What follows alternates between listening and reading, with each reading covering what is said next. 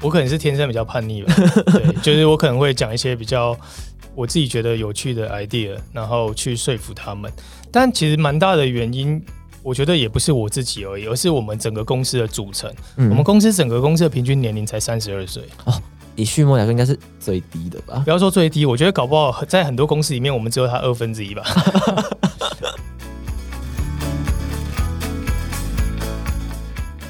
旅行者爱旅行未来，大家好，我是 Ray，欢迎收听由 Urator 社人才平台制作的 Podcast 节目《职业旅行家》。你平常会自己购买鸡蛋吗？你有想过鸡蛋这类畜牧业的产品制作过程也能技术位化、有环保吗？今天职业旅行家首次访问到畜牧产业的团队大武山牧场，来看看他们怎么透过 AI 养鸡、对 ESG 的注重，以及新时代的品牌行销手法，在传统畜牧业中突出重围、打响口碑，以及这一切变革背后的感人故事。让我们欢迎大武山牧场营运长魏玉恒 Ivan。各位听众，大家好，我是大武山牧场的 Ivan。嗨，你好，可以跟听众朋友稍微也简介一下大武山牧场，就包含你们现在有哪些服务？你们除了鸡蛋之外，还有在做其他的事情吗？呃，其实我们主要就是养鸡的牧场，那我们是养鸡，然后销售鸡蛋。那当然，我们现在也开始去做一些加工品，比如说溏心蛋，甚至我们现在做到一些蛋卷这样子。哦，了解了解，所以主要的还是围绕在鸡蛋本身。没错。哦，理解理解。你没有在卖鸡吗？没有，OK OK，我想说最近感觉蛮多人是在吃，很爱吃一些鸡胸肉之类的，没有考虑吗？呃，那其实不太一样的鸡种 哦哦，就它本质上它可能管道是不一样的。对，它其实应该说种源的部分，像我们的蛋鸡，其实从国外进来的种源，它就是蛋鸡的品种。那蛋鸡的品种它其实是不太长肉的，所以它肉很少。那像是我们一般吃的鸡胸肉，它大部分是以所谓的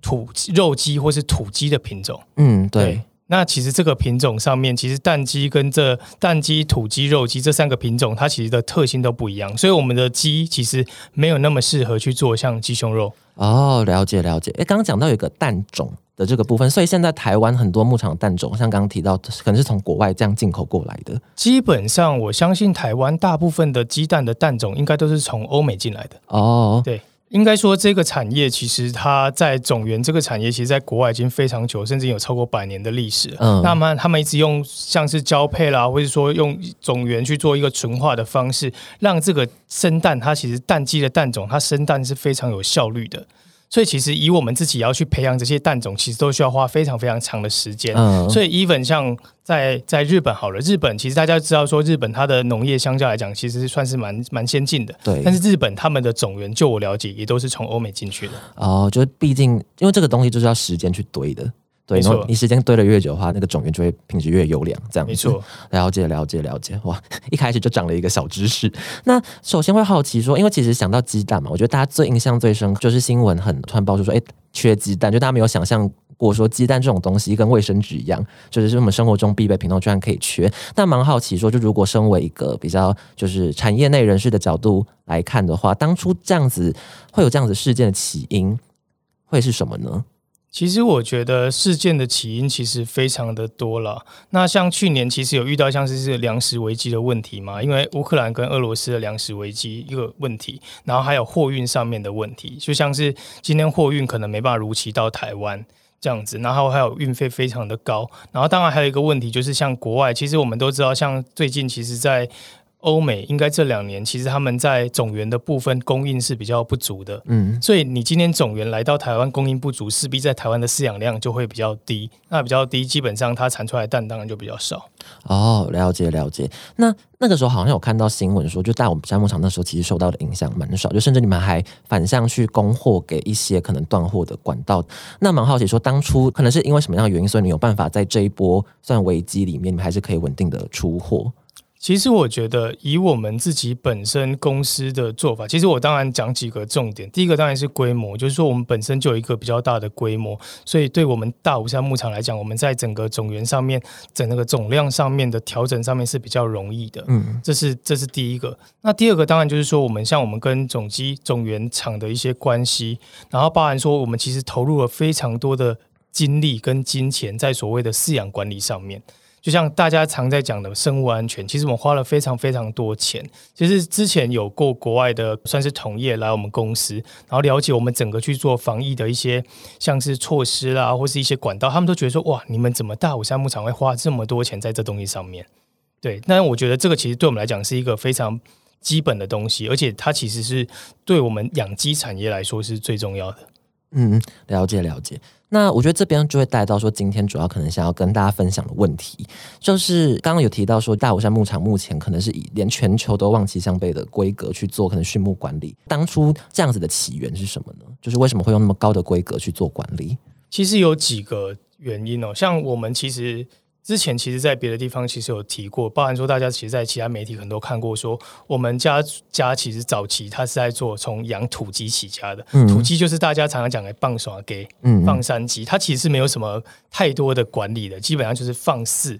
就是放任的饲养这样子。那这种方式其实让我们慢慢的，其实我们也遇到一些饲养啊产能不稳定，让我们其实，在二零零七年那一年，其实转。决定说，我们其实想要去做一个自己公司内部的转型，也就是投入这个蛋鸡的产业。其实像放山鸡，大部分是吃肉的，就像你刚刚讲的，那叫就是肉用的鸡。嗯，但是像我们就觉得说，哎，那其实台湾的鸡蛋的需求是非常稳定的，而且鸡蛋其实在国外相较来讲，它有一套算是蛮完整的饲养方式。所以我们那时候就决定说，好，那我们要去投入蛋鸡的这个产业。我们也引进了全世界。最先进的设备，像我们从德国进口了 b Dutchman 的一个饲养设备，然后包含说在洗选包装的部分，我们从荷兰引进了莫巴的设备，这样子。哦，了解了解。所以二零七年那时候，就是 Ivan 刚回到公司，还没有。我我是大概在二零一二年才回到公司。哦，二零年回到，那那个时候公司本身的契机是什么？就应该通常如果公司要做那种重大的转型，然后而且还要投入很多资本，那公司本身那时候。我我印象中，因为其实这一块我并没有完全的参与，但是其实就我听我父亲还有其他股东那时候说，其实单纯只是就觉得说，我们那时候在土鸡的产业其实市占率是蛮高的，那他们就觉得说，其实如果市占率再高上去的话，其实对于因为土鸡的价格相较波动是比较大的，他们觉得说对公司来讲其实是比较有风险哦。嗯，就如果是不能 IPO，但如果有些公司他们有 IPO 的话，他们一定要想办法把这种风险的变量控制到最低。对，包含说那。时候其实，在台湾的蛋鸡的这个产业，相较来讲，它其实也都是比较说大家讲的小农式的，它比较没有规模化，那也比较没有科技化，所以我们就觉得说，那对我们公司来讲，或许是一个好的切入点。我们也可以在台湾，呃，养好的蛋鸡，然后生好的蛋，然后供应给台湾的一些消费者。哦，那我可以好奇一个问题嘛，就是台湾，就是像我们这样子，可能规模化的牧场的话，呃，还有其他的。公司在做这样子的事情。呃，其实比较常听到的，外面比较常见的大概就是上品王石安牧场。嗯，对，这应该是外面比较常见的。其实还是有一些。嗯嗯，那你觉得说，就是大武山牧场最大的区别可能是什么？我觉得我们跟他们最大的区别，我觉得其实在于说。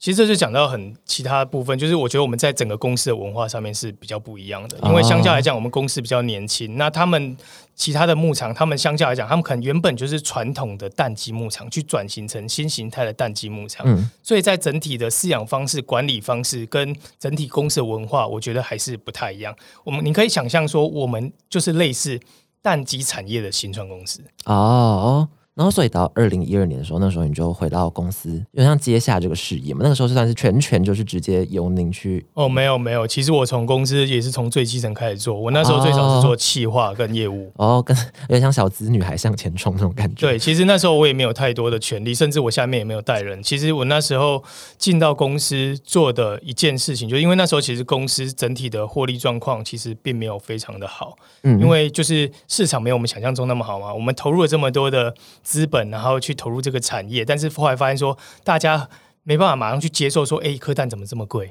刚刚提到那些导致你们一颗蛋成本提升很多，对，这样子。所以其实我那时候进到公司，我在做的事情就是说，想办法让公司快点能够赚钱。所以那个时候才会做到所谓有像品牌行销的事情。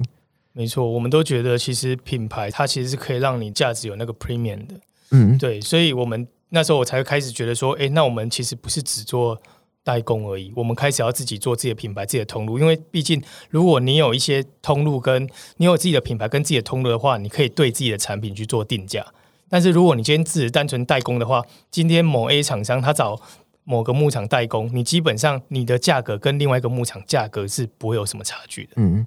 哦，所以那个时候大武山牧场它才成为一个算独立的品牌，然后去可能独立供货给那些厂商，然后出现在比如说全联啊或是通路的货架上面。没错，我们大概是在其实回去也不是马上，因为二零一二年回去，其实二零一二年应该是年底，嗯，那时候二零一二年年底，所以其实大概也是在二零一三年我们才开始逐渐去做这些，那也开始跟很多的通路慢慢去洽谈，因为也不是。你说你今天想要上通路，通路就马上让你上。其实你要花很多时间去跟他们沟通。嗯，对对对。那如果是对，比如说 to C 对消费者端的推广，那时候初期有做哪些事情呢？其实那时候是第一个是我们先去做上架，然后后来好像在二零一四年的时候，我们开始就去做了 Facebook 的粉丝页，但是那时候就我一个人在经营，所以其实也并没有什么其他人去经营，因为我那时候都还在尝试，对，还在尝试这样。OK，所以因为后来我记得我自己就在这次访谈之前，我知道大武山牧场这个品牌，因为平常没有在下厨，然后也没有在可能自己买鸡蛋之类，好像是看那个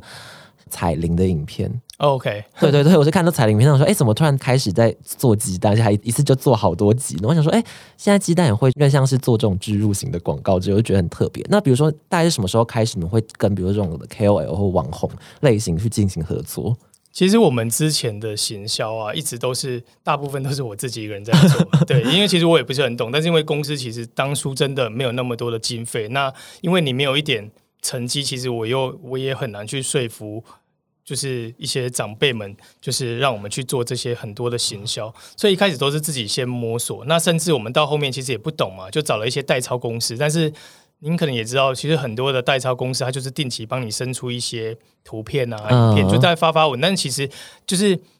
你或许大家会知道说，哦，有这个大五山这个品牌的存在，但是大家并不知道说你到底要表达的是什么。嗯，对，我觉得比较多是这样。所以其实大概在二零一七，哎，大概在二零一九年，其实我们在二零一九年的时候花了蛮多的时间去说服我们的股东们，就是说让我在台北设办公室。哦，对我希望说，我们的整个行销跟我们的生产，其实我们是可以跳脱我们的传统的思维的。包含说，在台北相较来讲，我认为在行销的人才上面，应该也比较好找。对对，所以我们那时候其实就在台北，然后我那时候其实也面试了非常多的行销主管，我面试了很多，就是从一些比较大，包含是 FMCG 出来的，或者说有一些是广告公司出来的一些行销经理。其实我面试了非常多人，但是最后我们找的行销主管。是没有像是呃食品行业相关的知识的哦，他可能就是那种很纯的，可能行销相关的背景这样子。其实不是，也不是，他也不是很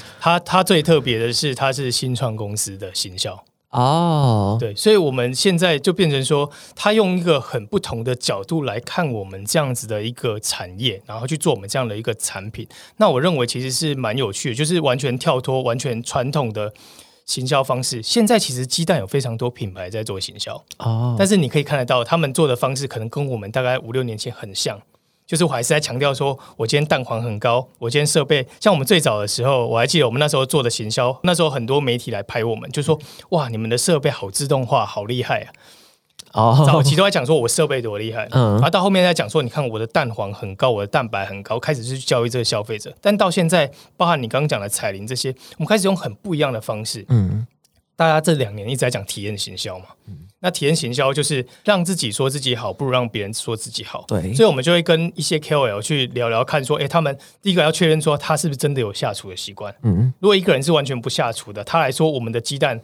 很好拿来煮菜，那其实没有说服力。对 对，所以我们会让他先去试用，然后他们也确认说我们这个产品真的是他认同的，那我们再来去跟他们谈说，那希望他们可以就是帮我们去做一些宣传。哦，可能除了刚提到可能彩铃 KOL 之类，你们还有做哪些其他的事情？因为有听到说你们其实有做蛮多可能联名的品牌等等的。其实联名的品牌非常的多，因为我们一直我们每一个几乎每一两个月都会去参加市集，其实我们就希望说可以地端的去。接触到很多的消费，那么到现在还持续在做地推这一件事情。有，而且我们每次市集，因为鸡蛋这个东西摆在市集很无聊嘛，我们卖什么？卖茶叶蛋嘛。对，所以我们每一次参加，我们就会跟一些品牌一起联名。嗯，对，比如说像我们之前就曾经跟一些酒吧联名，那我们跟一些餐厅联名，其实我们都会跟一些这种我们自己的很多是从我们自己的客户找来的，我们就会去找我们的客户说，哎，有没有兴趣跟我们一起去摆摊？那我们就一起去合作这样子。所以其实像我们跟酒吧联名，这就是非常特别的。大家会觉得说大虎山牧场跟酒吧有什么关系？但是其实大家不知道，调酒上面那个白色泡沫，嗯，那个那泡沫不会消掉嘛？对那个其实都是蛋白。哦，对，而且他们要用很好的蛋白，因为好的蛋白才打得发。嗯嗯，理解理解理解。我觉得我刚刚听到的一个，因为我自己也是做行销嘛，然后其实嗯我觉得，我觉得有点像是 FMCG 产业的那种概念，可能比如说都是负责代理洗发精等等的，那他们可能就是要做那种品牌的 impression，就让你在货架上面看到，比如说 A 牌洗发精跟 B 牌洗发精，然后可能因为你之前看过 B 牌洗发精的广告或相关内容，可能就选择要购买 B 牌的洗发精，就是那种三次定律嘛，就是你看过三次的话，你可能就会想要买，或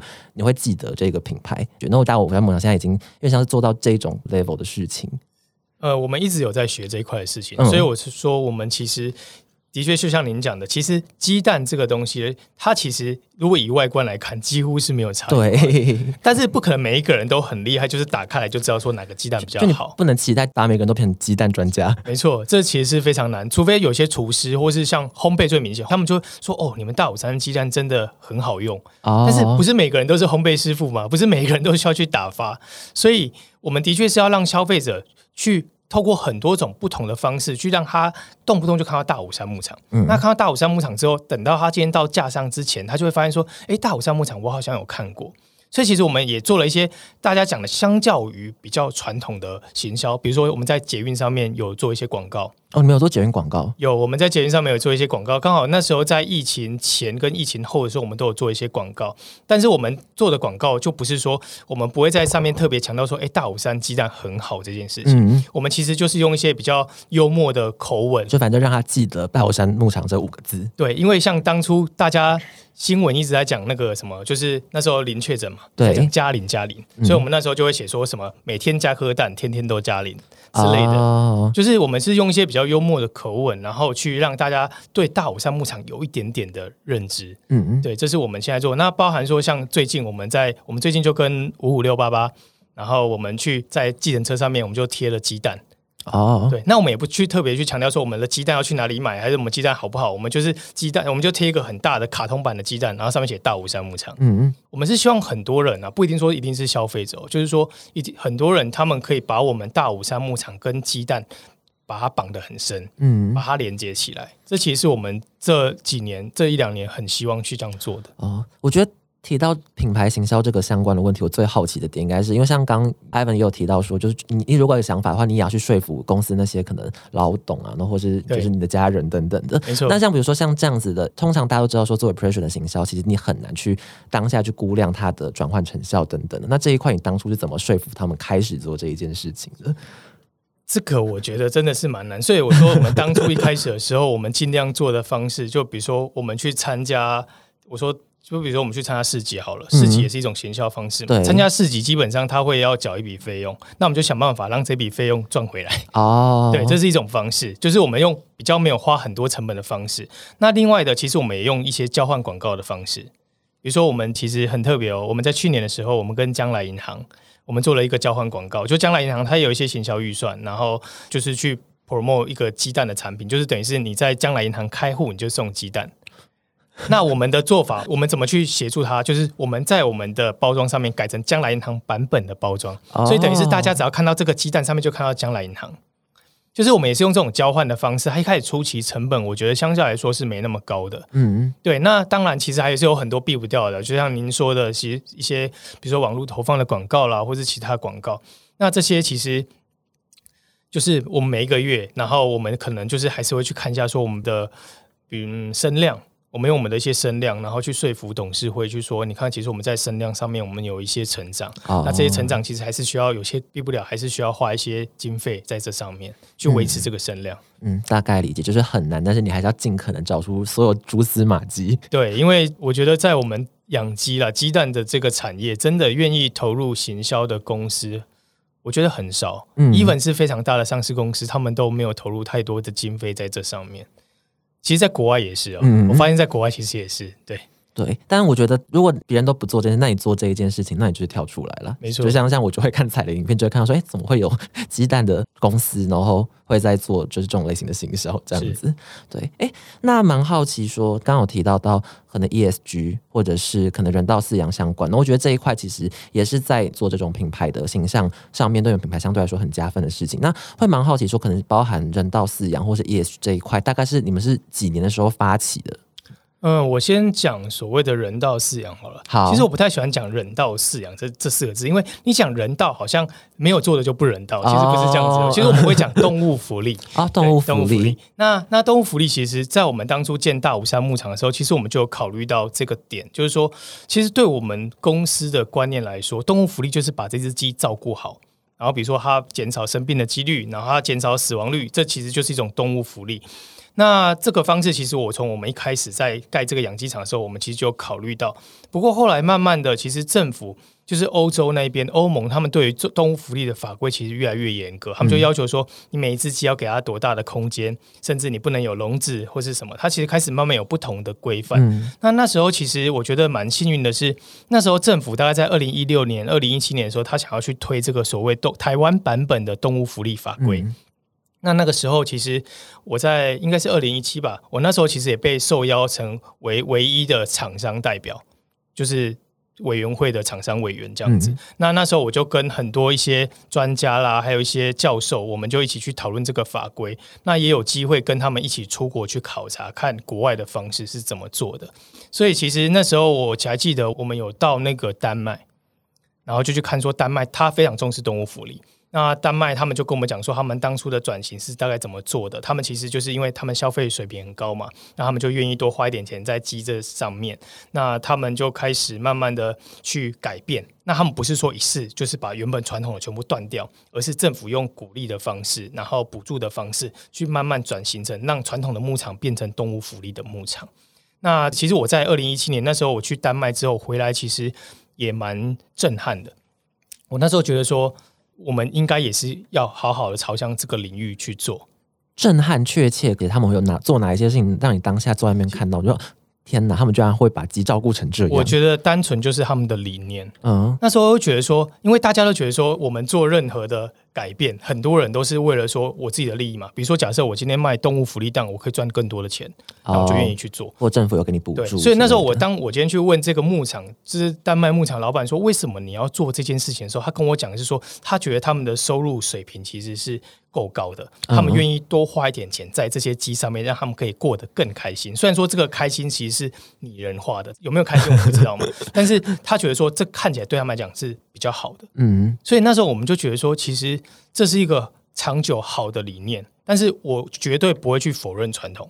我绝对不完全去否认传统，因为也有很多先进的国家，像日本就是很传统啊，日本就觉得我没有必要去做动物福利，日本人就觉得食品安全是他们最重要的，哦，对，因为这有时候是部分是有点相冲突的哦，动物福利跟食品安全，有时候像你在外面放牧嘛。你养鸡放牧，那像台湾现在禽流感这么严重，你觉得放牧是一个好的饲养方式吗？这是动物福利还是非动物福利？就是有一些措施会刚好踩到那个点，对，其实它是有点矛盾的，嗯它是有点矛盾。当然，它这中间有一些可以折中的地方。所以那时候我回到台湾之后，其实我那时候就跟公司的股东们讲说，我觉得我们接下来盖的所有的牧场都要符合动物福利的规范。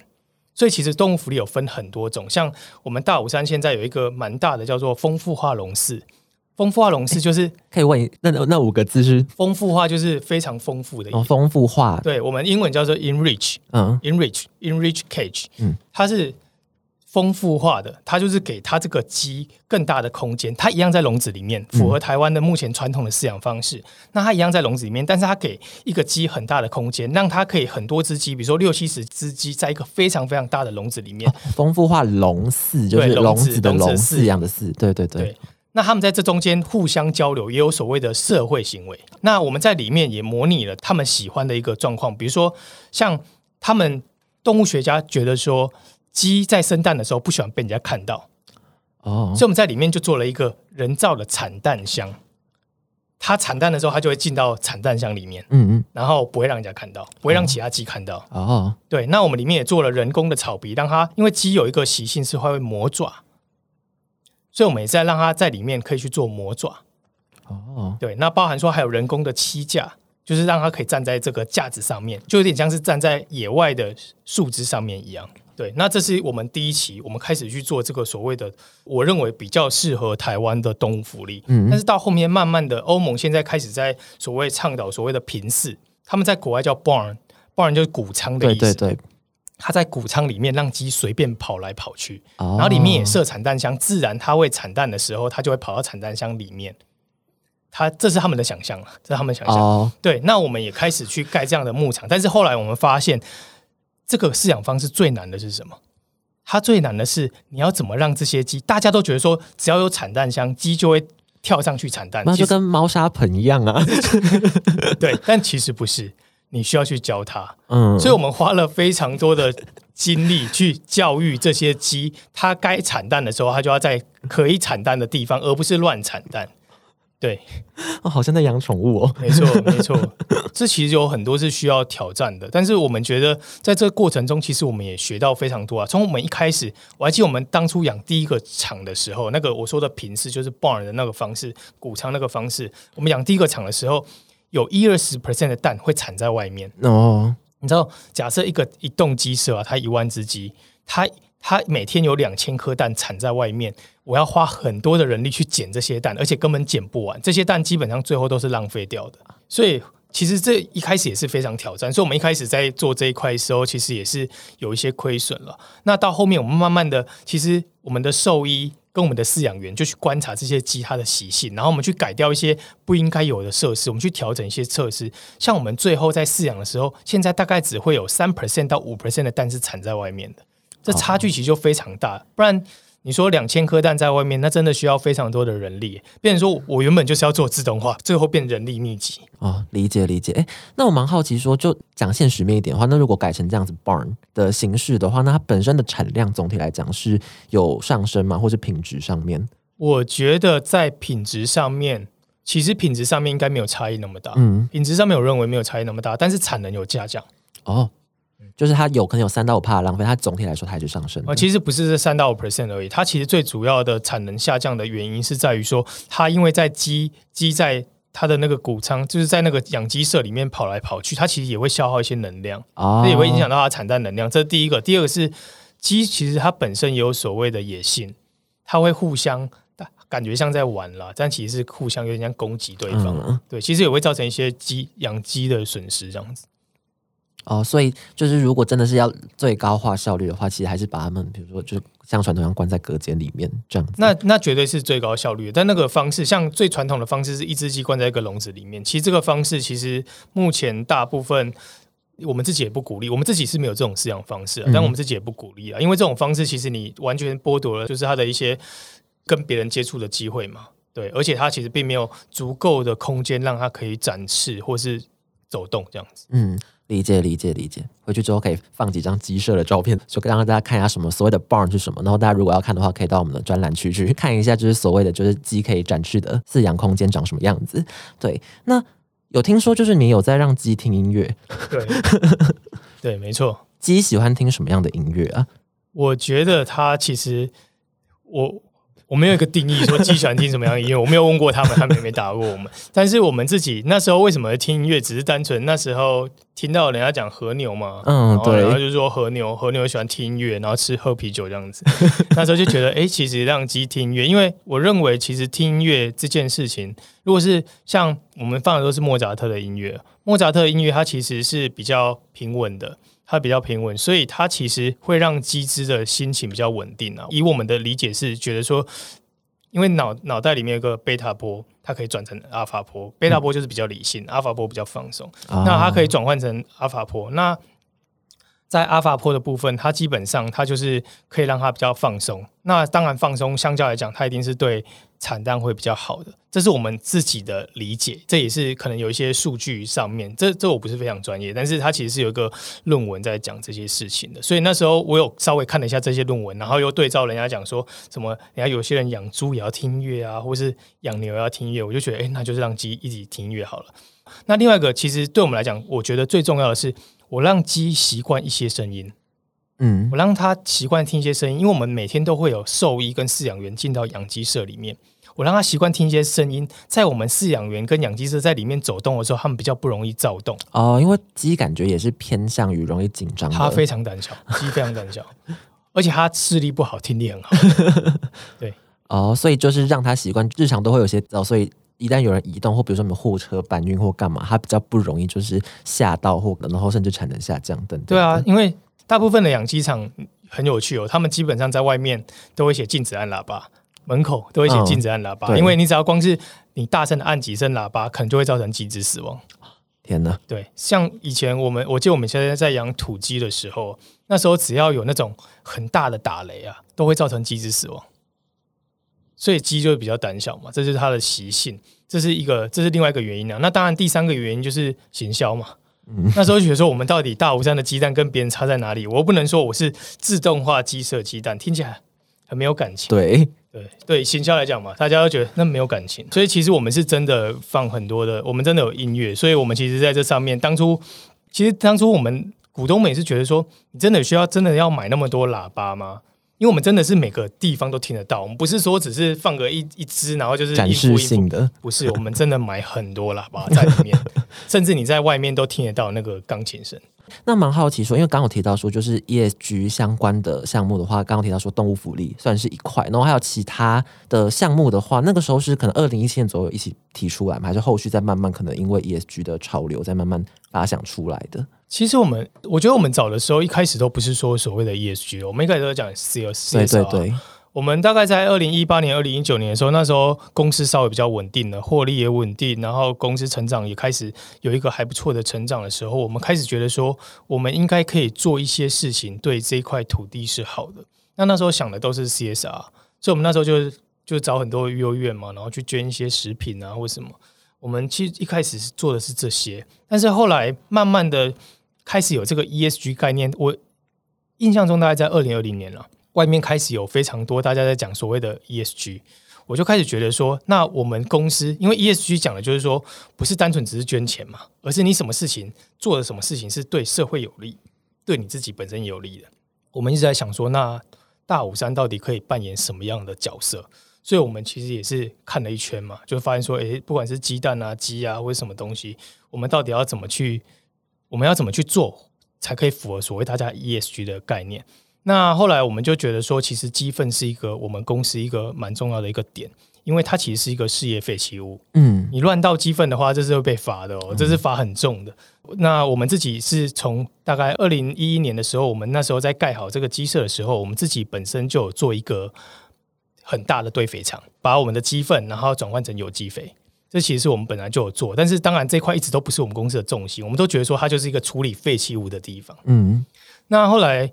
就觉得，在大家讲到 ESG 的时候，就觉得，哎，其实这就是一个很好 ESG 可以去展现的点。嗯嗯，因为大家台湾其实农业使用有机肥的比例并没有到非常非常的高了。那在二零二零年开始，我们就觉得说，哎，那我们其实我们要多鼓励大家使用有机肥。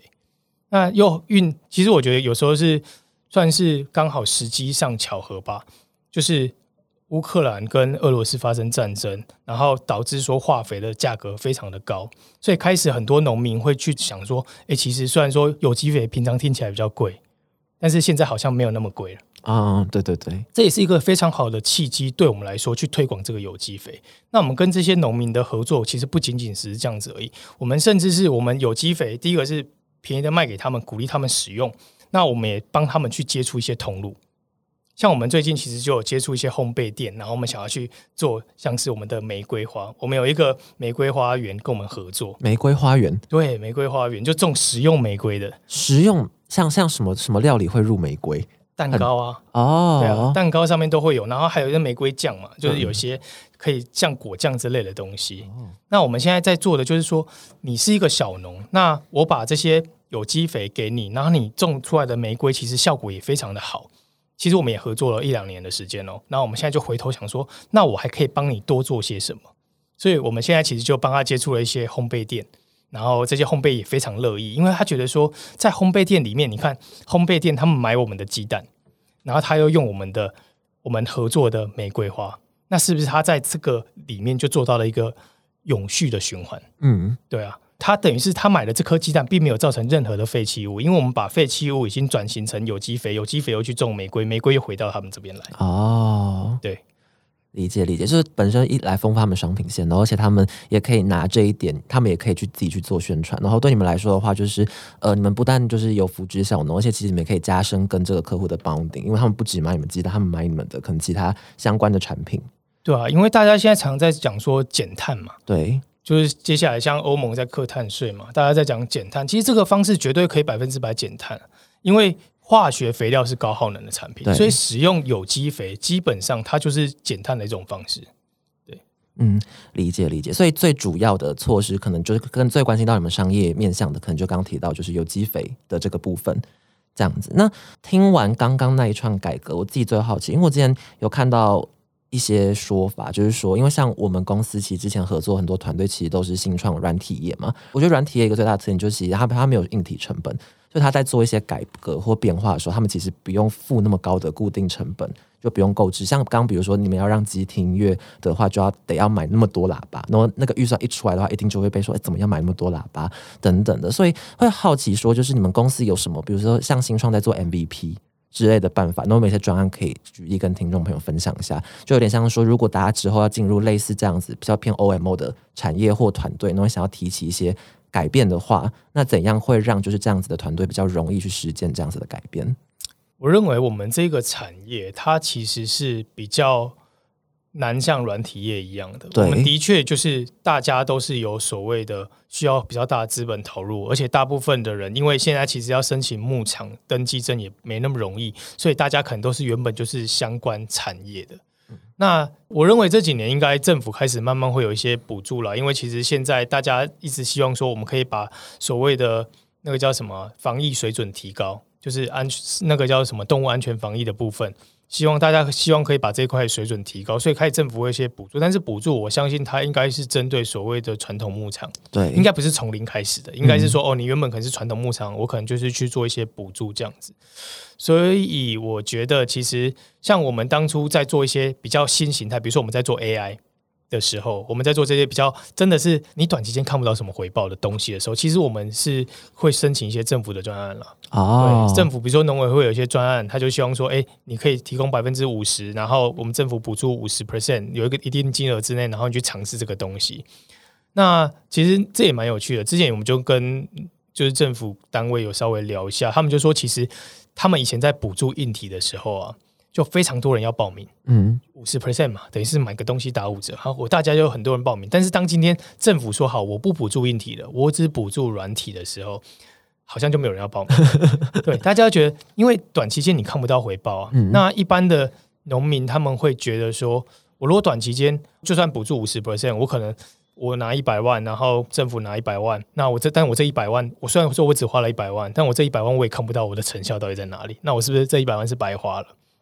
大家是这样想。那当然，我们公司我认为我们想的会比较远一点呢、我们会觉得说，呃，这是大家讲的科技的一个显学，所以即便它短期间并不会有很高的回报，但是我觉得我们应该要去投入去尝试。哦，了解了解。哎，对，今天好像还没有聊到那个 AI 相关的部分，可以举一个，比如说刚刚讲那种申请专的例子，就比如说我们可能曾经申请过那样的预算，然后去。那最后也好奇说，现在大武山牧场还有在看，比如说国外哪一些农场的案例，然后觉得说 maybe 你们之后可以往那个方向发展。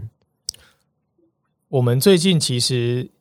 几年前，我几年前其实就有看到，像是中不管在中国啦，或是在美国，他们其实都有一些农场，或是日本，他们有一些农场就在做所谓的饲养机器人，饲养哦，对，养鸡，那叫养鸡机器人。养鸡，就是它基本上它是用 camera，然后去分析这些鸡的状况，然后就可以知道说这个鸡可能它本身现在可能呃假设营养不足，或者它现在体力不好，它就会察觉出来。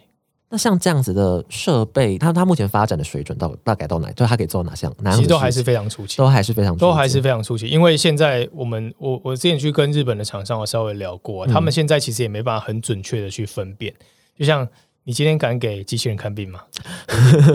那你连我们花了这么多的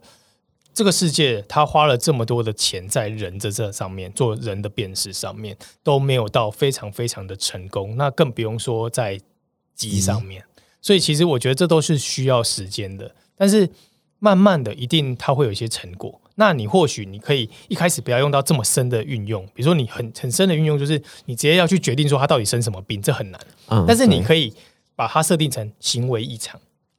比如说，当今天你可以设定它的走动范围，它的走动范围如果怪怪的，感觉它比如说它都不走，那可能它就是身体有些异常。哦所以就是你会就可以传达给饲养员说什么编号多少，然后它今天都不动，没错他，就可以特别去关照它。没错。我觉得这个其实是，我我觉得它没办法去取代饲养员跟兽医，但是它短期间它可以去协助，它可以去协助饲养员跟兽医，就是让饲养员跟兽医可以花更多时间专注在其他事情上。哦，坦白来说，其实就跟就是最近新创圈也在讨论 Chat GPT 的议题蛮类似，就是大家几人其实做最后都还是说，它还是可以辅助帮你产生创意啊，或提供一些想法之类的。但其实它基本上短期内还是不太可能取代真实的人去完成那样子的事情。对啊，我觉得在尤其在医学上面是很难的，因为他我我我跟我常跟兽医在聊天嘛，我们公司的兽医，那我就跟他们聊说你怎么就是你怎么觉得这只鸡生病了？然后他就会跟我们讲一些比较抽象的，就说“跨开神神”，那台语因为“跨开神神”，什么叫神神？就看起来没没精无精打采的样子，听起来像看中医，对对，然后还会讲说，你去看他那个眼睛看起来雾雾的，哎，这个这个就很难定义，什么叫做眼睛雾雾的？你要去看它的通透度嘛，几 percent 几 percent 嘛，这很难的、嗯嗯嗯嗯嗯，了解了解。所以刚刚有提到说，就是什么一个方向可能是刚提到说，可能导入这种更先进的 AI 技术，然后去协助刚刚盘跟兽医方面啊，或者是基本上这种机制的监测的方面。那未来可能比如说一到三年，大武山牧场还有哪一些就是比较呃具体的计划，可以跟听众朋友分享一下吗？或者说，比如说你们之之后期望可以变成一个什么样的牧场？其实我们这几年还是希望说，可以把我们所谓的智慧化养鸡这一块去做得更完整。那我们开始会慢慢的就是去跟其他的更多的牧场合作，那也让这些牧场导入我们的大武山管理系统。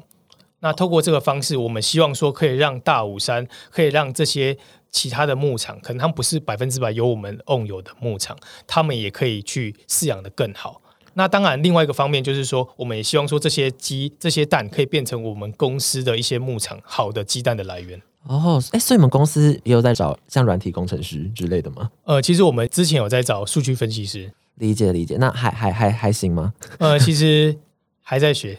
其实因为我们这个产业它，它需要学到比较蛮多知识的，所以变成说这个人他可能会相较需要一些动物相关的知识。哦，所以他可能要对这一块有兴趣，或本身有些相关背景，就是不一定要有，但是有的话，他上手的会更快，没错，他更可以，就是他捞出的数据是真的可以解决你们的痛点的。对，就是我们希望在我们公司有一个后勤的单位，那这个后勤的单位，它其实在我们公司里面，不管各个面向的问题，如果有一些数据异常的话，它其实是可以主动跟我们提出来，然后去提供给这个部门的主管，让这个部门主管一些建议或是 alerts 这样。哦哦，我觉得这个还蛮有趣的。那如果听众朋友本身可能是对于这样动物相关的，我觉得这也是一个很好的转型的契机吧。就比如说你可能本来是念类似的科系，然后不太知道做什么，但是如果你可以学数据分析相关的，然后 maybe 我说 maybe 啊，就你可以就来大武山牧场是担任类似的职务，然后就你可以同时提供你的专业，但是你做的事情也是新时代的事情。没错，其实我们现在都跟我们很多的同事说，嗯，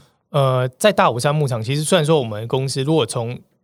从我父亲那辈开始，可能到现在已经非常久了，是一个非常传统的公司，但是我们一直用比较新创的思维，然后去管理公司，去调整公司。其实，在我们整个公司的文化，或是说在我们公司的营运方式里面，不会让你觉得是一个非常老气的公司，或者很老成这样子。哦，我我一直觉得说企业文化其实都跟就是管理者的个性蛮有关联性的。那蛮好奇，就可以问问这条怪，但是你父亲是一个什么样的人？他其实相较是一个蛮保守的人，哦。说实话，他是一个相较蛮保守的人。但是当然，因为我们花了非常多时间跟他沟通，嗯。然后他也发现说，在这公在这中间过程中，其实公司有一些转变，嗯。所以他开始慢慢的，他我觉得他是可以调整自己的人，哦。对他开始慢慢调整自己，所以他现在其实他花很多的精力在 ESG 上面。嗯。他花了非常多，就像他最近就很骄傲的跟大家讲说，我们公司的堆肥厂有除臭设备，除臭设备一套要接近千万哦，非常的贵哦。但是到底全台湾没有任何一个养鸡场的堆肥厂会使用除臭设备，所以像这样除臭设备，主要是比如说工作人员进去相关的，它可以就是不是，是我们在生产有机肥，在处理这些鸡粪的时候，外面不会有臭味，哦，所以我们周遭的里民就不会闻到这些臭味。那这个其实是非常专业，这其实在 even 在日本都不是每一个堆肥厂会使用这个设备，但是我们公司居然有这个设备。所以他当初就觉得说应该要买这个东西。对他其实也在慢慢去调整，而不是现在已经不是说利益为最大导向，而是说我们怎么样跟这个社会、跟这个环境去共存。嗯，因为我刚才想一个最核心的问题，就是因为每个牧场其实可能呃所谓的老板啊，或者是经营者，可能都是类似上一辈思维的人，但是哪一个人愿意改变，然后哪一个人愿意把这件事情变成新创思维，我觉得这也是一件蛮有趣的事情的。就是对就对啊，就是我觉得可能是个性吧，或是 Ivan 本人，就是让这间公司慢慢变成现在这个样子。我可能是天生比较叛逆吧，对，就是我可能会讲一些比较我自己觉得有趣的 idea，然后去去去说服他们。但其实蛮大的原因，我觉得也不是我自己而已，而是我们整个公司的组成。嗯我们公司整个公司的平均年龄才三十二岁，以畜牧来说，应该是算产业里面可能说最低的吧不。要说最低，我觉得搞不好在很多公司里面，我们只有它二分之一吧。我还记得我早期去参加一些就是产业相关的工会，嗯然后别人因为那时候我刚去，别人都不知道我是谁，然后他们就以为我坐错位置，因为整桌大家平均年龄应该六十岁吧，然后我那时候年纪大概二十四、二十五岁，嗯他们就觉得哎、诶你是你是谁这样子，然后连我爸爸现在在这些地方，他都不算年纪大的。理解理解。那我们今天就非常感谢 Ivan 今天来我们节目上面，都分享非常多，就是大武山牧场怎么变成一个，就是大家现在看到的，就是品牌非常年轻，然后做非常多业具相关的业务，包含可能动物福利啊，然后还有刚刚提到就是把要生产用的排泄物在做利用的机制。对，那最后也好奇说，那最近大火山牧场在招募的人才可能有哪些类型的，可以跟我们的听众朋友分享一下吗？其实我们一直都有在招募所谓的兽医人才，嗯然后饲养人才这样子。哦对，所以其实我们也是希望说，其实有相关的一些背景的人，其实台湾有有这些像动物科学系啦或兽医系，其实学校不多。嗯那这些其实蛮可惜，是蛮多这些学生他毕业后并没不一定有从事这个领域的工作。嗯那我们都会希望说，其实大家学的其所，就是大家有机会是可以在这个领域里面去啊贡献自己。学以致用。对，那如果是偏向可能偏数位人才的部分的话呢？其实，在数位人才也是说，如果有相关，